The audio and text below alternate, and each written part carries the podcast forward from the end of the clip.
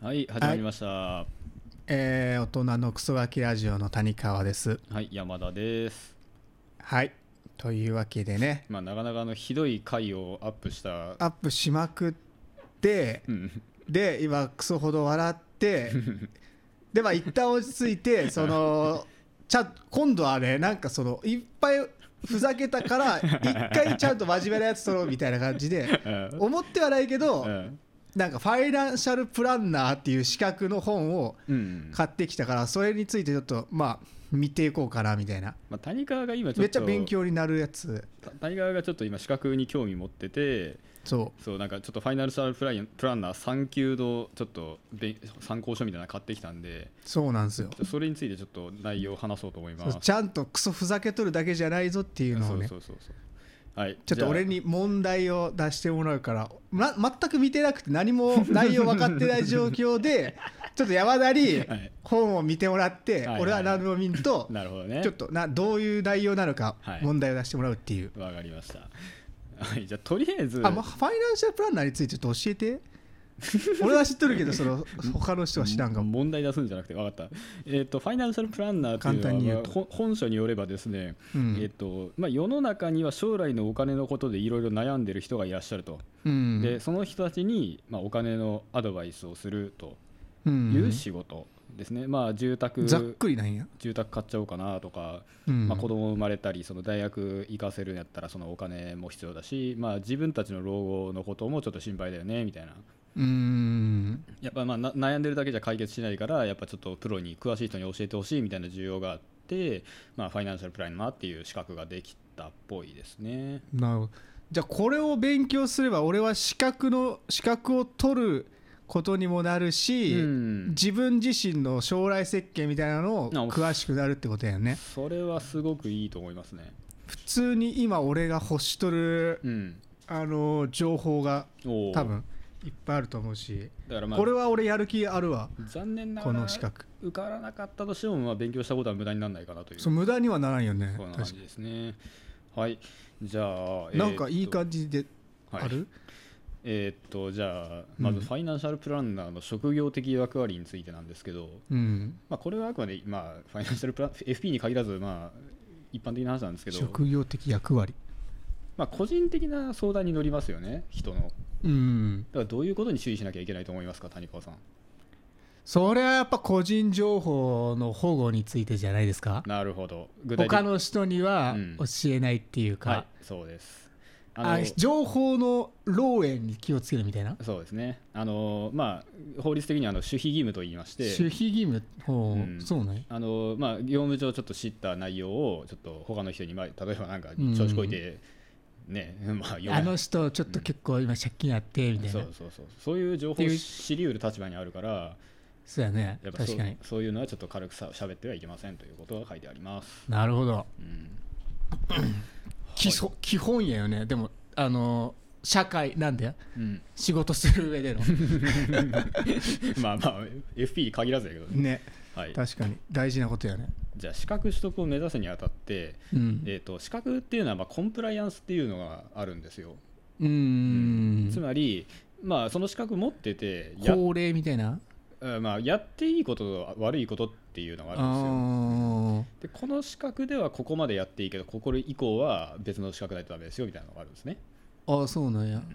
ではまず、えーじゃあそうやな難しいな、弁護士法という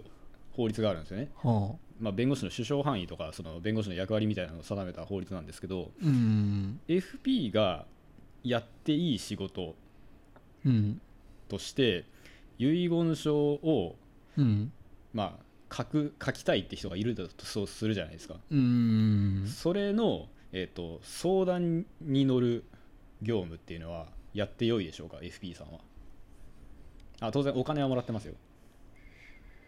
お金もらって遺言書うん、あのー具体的ファにイナンシャルプランナーっていうのはそうそうそういうせ人生の設計とかお金に関することやからうん、えダメなんじゃないですか正解ダメですああやっとった、はいまあ、あの相談業務っていうのも弁護士の、まあ、独占業務としてああはいはい定はめいられてはまいしはいて、まあ、いかに FP といえどダメ弁弁護士じゃないとダメです、あそっちはそっちの分野なんや、はいばい、弁護士の分野なんやそのはい、遺書遺言とかはだからただし、まあ、う書んき方を説明するとか、うん、まあ、その程度のことだったらいいです普通に相談に乗るのはダメなんやそのそのここういうこういう感じで書くんですよっていってういいううくらいならいいとああくまでそのなんていうんですかねやり方の説明みたいなあーその程度はやってよいみたいですねただ細かまあいな、相談に乗るっていうその漠然と聞いてきたものに対してお金をもらってこうしましょうっていう相談に乗るっていうのはもう典型的な弁護士の仕事なんでうんやっちゃダメです、あとまあ当お然金がかお金が関わらんかったら別にいいってことあダメです関係ないです関係なくダメなんやか関係なくあーまあなんか本当に個人的に友達としてうんやってるっていう程度のことであれば、うんまあ、無料だったら大体そうだと思うけど、うんそれは別に FP も資格も何も関係なく一応やってはいいんですけど、うんただその、まあ、その人本人の不利益を考えたらその資格持ってる人に相談した方がいいよってアドバイスするのは正しいと思いますあね、あなるほどねだから相談も当然だし遺言書の作成代行っていうのはダメです、あそうなんやそうそうそういう代行業っていうのは弁護士が仕事をしますはい、なるほどなるほはい、あと、えためになるなそうですねじゃあ遺産ど遺産遺産分割っていう、まあ、その親が亡くなったらあるね結構俺あるね俺らもう間もなくそういう話しなきゃいけそなういいうという感じまあね、うんこの間おじいちゃんがそういう話をしとったうんでそういう分割相談の立ち会いっていう仕事があるんですよ、うん要はその、まあ、あの遺族の方々うんの具体的な話し合いの場に立って、これはこういうのですみたいなうんこうこうこの時はこうなるんでちょっとあなたにはちょっと受け取る権利がありますありませんみたいなそういう相談に乗るのは FP はやっていいんでしょうか、それもダメなんじゃないですかはいダメですやっぱえそれは何なん弁護士なのやっぱ弁護士の首相範囲ですねあそうなんや独占業務ですねでただまあさっきへえと説明一緒なんやけど、まあぶうん遺産分割の一般的な説明とかうんその程度のことやったらやってもいいです、ああなるほどねうん、っていう、まあ、弁護士と、まあ、へ今ー今弁護士法のその関連法規としてちょっと問題を説明したけど、うんまあ、税あの FP の仕事は多岐にわたるんで税理士法との関係とか、うんえー金融商品取引法、えー保険業法っていうものの兼ね合いで、うんまあ、やっていいことと悪いことっていうのは、まあ、首相範囲もう独占業務以外のことはややってもいいよみたいなことになってるんでああなるんやちゃんとその辺も含めて勉強してくださいね。はい弁護士の独占業務についてはうんやったらダメってことねまあ、け結構長々と喋ったけど一番重要だと思うから最初に書いてあるんだろうしね。うん、ああ確かにへそうそうそう。はい。えそうなんやそれではね、えーちょっといい問題がない な。ああいうなんか適当にペラペラめくってうんじゃあちょっと、ファイナンシャルプランナーねやばい、なんか、すごい、 すごいのがある。えすごいのえー保険加入者が支払う保険料は、うん損害発生の確率が高くなればなるほど高くなる。丸か×か。マルなんじゃないの、丸です。そうなん ですよ。まあ、そそりれゃは当たり前ないけど、うんこれになんかね、名前ついてるんですよ。名前なんとかの原則。なんとかの原則うんこんな問題出るんか知らんけど。す何それえー、えー自己自己確率の原則みたいレな損益なんとかの原則みたいなレクシスの原則。ネクシスレレレえレレクシスレクシスレクシレクサスみたいなレクサスの原則。レクシスはい。まああの一応具体例としては損害発生の確率が高くなるだから 誰やねん。絶対レクシスってやつが考えたやろまあレクシさんっていうのはすげえ当たり前のことをドヤ顔で言って、うんこれをレクシスの法則と呼ぼうってなったよね。えそうなん知 らん。知らんのかいむっちゃ適当にそうかと思ったわお俺 FP じゃねえしだから損害発生の確率が高くなる例っていうのは、うんまあ、当然自家用車の保険料よりうん営業タクシー車の保保険料の方が当然高くなりますよねっていう、仕あ事でーあなんかそういうのもあったなほあの自動車保険のやつねそうそうそうその車有車ですかみたいな、ん業務用の車ですかみたいなうんうんうんうん確かにあったわそうそうそうそうという感じなんですよねで保険金額、まあ、つまり何かの損害が発生した時にお金を添付してくれるっていうのが保険の基本的な、あまあ、役割ですよね。うんはい、でその実そうだ損ね店舗というのを基本にしてます、損害保険というのは。実損実際にそのうんどれだけ損したかっていうおー意味の、おもっと詳しく実損店舗とは何ですかだからその、自分がうんなんだろう失ったお金をうんうんその補填するうんうんうんうん実損店舗実損店舗おだから店は失ったお金を、うんあのー補充するためのってことじゃないのそうそうそうだからまあ具体的にもっと細かはくなんかあるってこと具体的にはその2000万損したのにうん3000万保険降りるっていうのは、ああそういうことね、まあプラスにはそうそうならんようにってことねそうまあ、利得禁止原則っていうものがあるらしくてそれに違反してますよと、あーうんはいはいまあもうそうだね確かにまあ、かといってその保証限度が定められてるのが普通じゃないですか上限あー3000万までとかだからその上限を超えて保証されることが、うんまあ、ぜ原則になってるわけじゃないですよ言言っていいんだから その3000万やったら3000万確実に保証されるわけじゃないですよってこと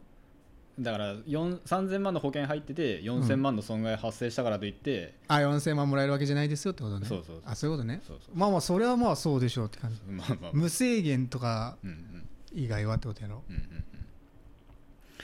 はいじゃあはどうしようかなじゃあ保険障害保険のあちょっとうんいろいろ種類あると思うんですけど、障害保険、うん人身とか物損とかそういう 意人身障害保険っていうのはない味障害って何あの人にってこおとな、おあそこら辺もなんかあるお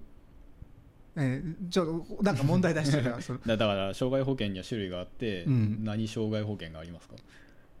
人身障害保険ってことじゃないのあーもうちょっとでかいくくりもうちょっとでかい、うん事故事故とかそそうういう意味そうそう交通事故障害保険というのがあります、ね、ああなるほどねだから、他にもああるってこる他にもある、と交通事故うん、災害災害は自然災害ないなあないんやね自然災害は別か地震とかそうは、だねあのなんか障害普通障害保険っていうのがあるらしくて、普通障害うん、うんでそれからなんか地震とか津波とかあとまあちょっといこれ言っていいんか分からんけどなんか自分で命を絶ってしまっあーた場合は除外されるらしいですあそうなんだからまあそれは別の保険に入ってくださいよっていう意味で書いてあたる多分そうなんやろうね、うんほう障そうやだか害ら保険って何なの細菌性食中毒とか日射病とかしへー心臓発作は除外除外でされないってことだから日常生活で発生する障害の保障日常生活だでからこれ何が補助されるんかいまいちよくわからんな 除外されるもんしか書いてないからさああなるほどね、除外されるもん以外のなん,、うなんかそういう大まかなそうそうそう転んだとかそうそうそうああと一番典型的なのが、うんえー海外旅行障害保険ああなんかそういうのも聞くねなんかね一日だけ入ってみたいなそうそうそうなんかクレジットカードのなんかキャンペーンというあかーそういうのやってるよねなん確かかになんか書いてあったかも基本的に日本国内で起こった事故にしか保険って効かないんだけど、それだと旅行するで困るから、うんそういうのに入ったりするのが障害保険の一種らしいですよそう大事やね確かにそういうのね、知っとくのはねそうそうそうなんか普通気軽に行ってなんかあってうん保険ないですってなっても嫌やしあなんかいろんな めっちゃ種類保険あるんや ねそうなんか、うん俺これ全部読破して覚えたら俺まあまあ3級になれるんでしょう ねでお前に問題出せるわ逆 に俺絶対分からんけどこれなんでしょうつってはいえーっとうんうんうん次は GDP ってよく聞きますよね GDP あるねあのーに日本国内の日本語で言ったら何て言いますか GDP 日本語で言ったらなんだっけ総生産額みたいな国内国内総生産額国内総生産、国内総生産かえー、Gross Domestic Product をうん省略したらしいですよ、知らんけあどそうなんですか 俺も全然 GDP の話とか出てくるんうんなんか書いてあるよファイナンシャルプランナーにうん、で内閣府が、うんえーうん四半期ごとに年4回、えー2月5月8月11月中旬頃に算出するらしくて、うんえーじゃあこれ何ですか国内総生産って国内総生産っていうのは、なんか数字なんですけど何の数字ですか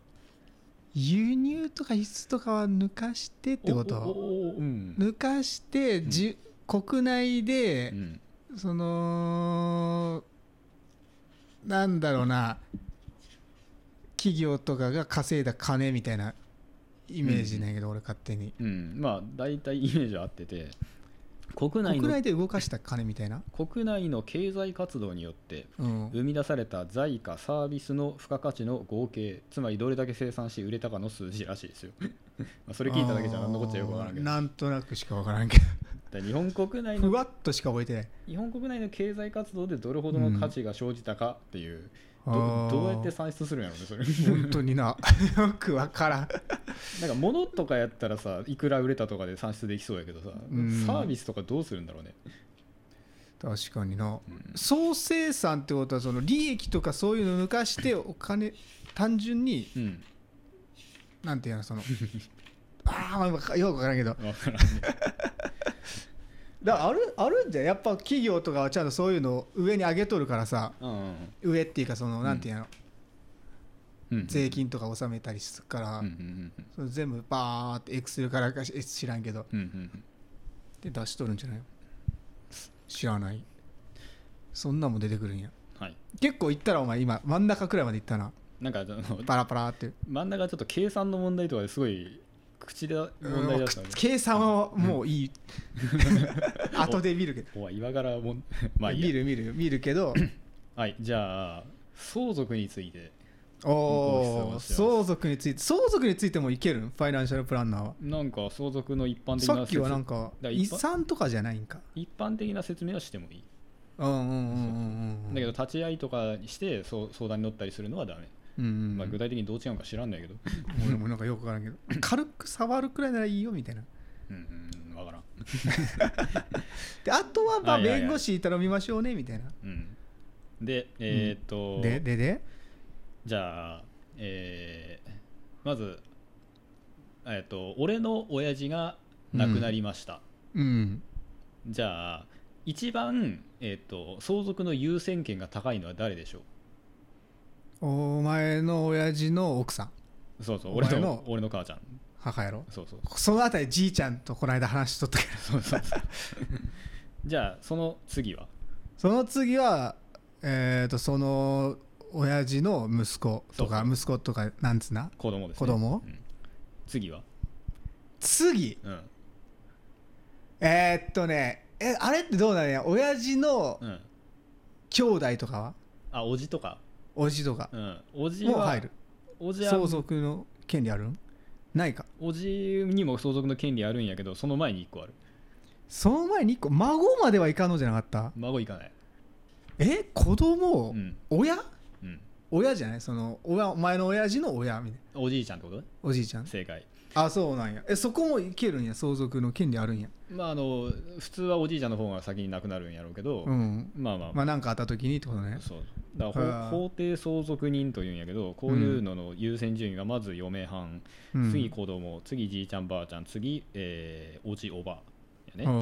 おうという感じそこよそこないよね今のじいちゃんが例えば何かあった時に、うん俺にはその相続の権利ないっていうことをこの間知ってまあ別に書いたらうん遺書とかで書いたら書いたんやろうけど、うんその先にその俺の父さんとかに行くっていうのを知ってさ、うんえそうなんかと思ってうわそっかみたいなちょっとなんかそのあたりのなんか嫌な話やんなんかじいちゃんが死ぬみたいなななんかあんま話したくないけどあらしたくないけど大事な話やそうし避みけてたはいな通れへんねそうなんよねうん難しいよねその、うんそのあたりの話するのってじゃあ次の問題ですはいえーおとまあ、おじいちゃんとかおばあちゃんとか、うんあのおじいおばの存在は無視してくださいで、うんえっと親父とおかんがいてその間には2人の子供がいますうん親父が死亡しましたうんじゃあ遺産は原則どのような配分になりますかこれはわかるよおあのーまず、うんその妻に半分はいいきます、はいで子にその半残った半分のうち2つ分けるみたいなそうそうそう2分4分の1ずつですねあれちょっと待ってはいちょっと一旦止めたんで再開しましたちょっとなんかあの乱入者が来たんではい、はいじゃああというわの最後にこの問題相続に関する問題出して終わりますうん、はいえー、っとさっきのやつはあれで合っとるやんね合ってる合ってるうんおいおい奥さんが2分の1子供がその半半分分をの当分するとうんはいで、えー、と親父とおかんがいますうんでその間には子供が1人だけいますうんうで、んその子供は結婚して嫁はんがいますああなるほどで子供が亡くなりました子供亡くなった子供はが先に亡くなってしまいました、いうんでは子供のその遺産の取り分は原則何どれだけですか子供の子供ってことごめん間違えた子供が亡くなった時にうん今登場した3人いるでしょ、父母嫁はん父母嫁はんうんおるねそれの取り分はえこれはでも普通に考えるとうん嫁はんに半う分ん父母にその当分になるんじゃないブーじゃあうん、どうなるえーっとね子供がいる時は奥さんの取り分は2分の1だけただ、子供がいなくてうん直系存続、まあ、要は父母とあと祖父母、まあ、父ちゃん母ちゃんじっちゃんばっちゃんがいる時にはうん奥さんの取り分が3分の2に増える逆にいや奥さんの取り分が3分の2になって、 3分の2になるんや、うん父ちゃん母ちゃんは3分の1を、まあ、2人で分けるみたいああ半分いってこうじゃなくなてそうそうそう、半分いって4分の14分の1じゃなくてそう3分の2うボンん3分の1を分けるんやうん、で6分の16分の1みたいなまあまあまあまあそんな感じじいちゃんばあちゃんというかだからこれを見てるとなんかやっぱ下の家系の子を手厚く保護しようみたいな、まあ、特に嫁まはあん、まあ確かにそういうよあのあれの方がいいよね嫁はんをちょっと手厚く保護しようみたいなそんな感じでねことになってるんですね、へえうん、まあ俺ちょっと本に書いてあることをまんま読んでるだけやから全然詳しないそうなんだって感じ、っていうことでねすげえなんかまあ詳しくなったわ今の時点でなめすぎやろ な もういけるかもしれん俺なファイナンシャルプランナー なめすぎ、ノーベンでワンチャンいけるんじゃないうんいけるかもしれんなはいだってじゃあ1週間で解ける うんファイナンシャルプランナー3級やかそうらなんか表紙になんか1週間で合格できるみたいなこと書いてあるんですけど書いてあるけど1日の内容多いよなこれそうそうだよねこれ 1日目 Day1 でさ何十ページってあるから全部で400ページ以上あるんで1日60ページ以上やらないと60ちペーょっと終わんない計算ですけどまあ頑張で頑張ってジまあす頑張れば1週間でいけるって感じだよねそういうことだよね はい